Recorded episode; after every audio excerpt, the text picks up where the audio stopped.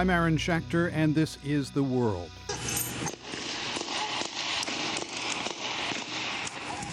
It's been a crazy, confusing day in Boston. Did you have a grenade going off? Bravo 454, Fairfield Street's one of the crossovers. Send me the gold cars, gold cars. We got the gold cars en route to Watertown. The city is under virtual lockdown and has been all day as authorities search for the surviving suspect in the Boston Marathon attacks. His name is Dzhokhar Tsarnaev, and he's 19.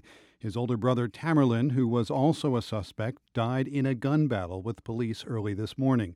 The brothers are ethnic Chechens from the Caucasus region of Russia, but they've lived in the U.S. for years.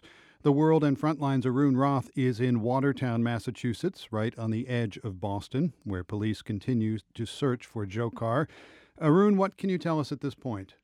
Uh, well, you said it was a crazy day, and it's especially a crazy scene right here, Aaron. You know, all of the area around Boston is in what they call a lockdown, where, what they're calling, they're ordering people to shelter in place, meaning that if you're at home, stay home, lock your doors, don't go out.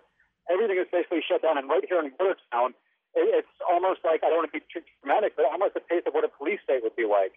Uh, you can't get in here unless you show a press ID. The roads are all closed. This area in what's called the Watertown Mall is turned into a staging area for the police. They're, they're here with the armored personnel carriers, uh, with, with dogs. The other half of the place is taken up by media. About 40 satellite trucks from around the world all gathered here in this concentrated area. Any idea why the search for this one young man is taking so long? Well, it's not really.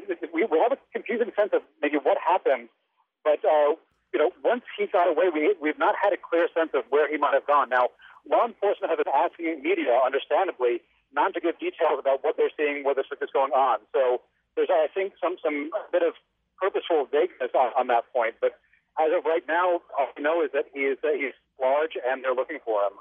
Eh, are there any clues, anything from the police and authorities as to whether Dzhokhar is acting alone? Is there any chance someone could be hiding him? Uh, hard to say at, at, at this point. I mean, all we've heard for certain is about these uh, these two brothers. Um, so uh, again, we're not hearing an awful lot more information here. Any thought as to whether he's actually still alive? Well, there, there was word apparently that he was wounded. Again, this is, I believe, an, uh, an off-the-record source.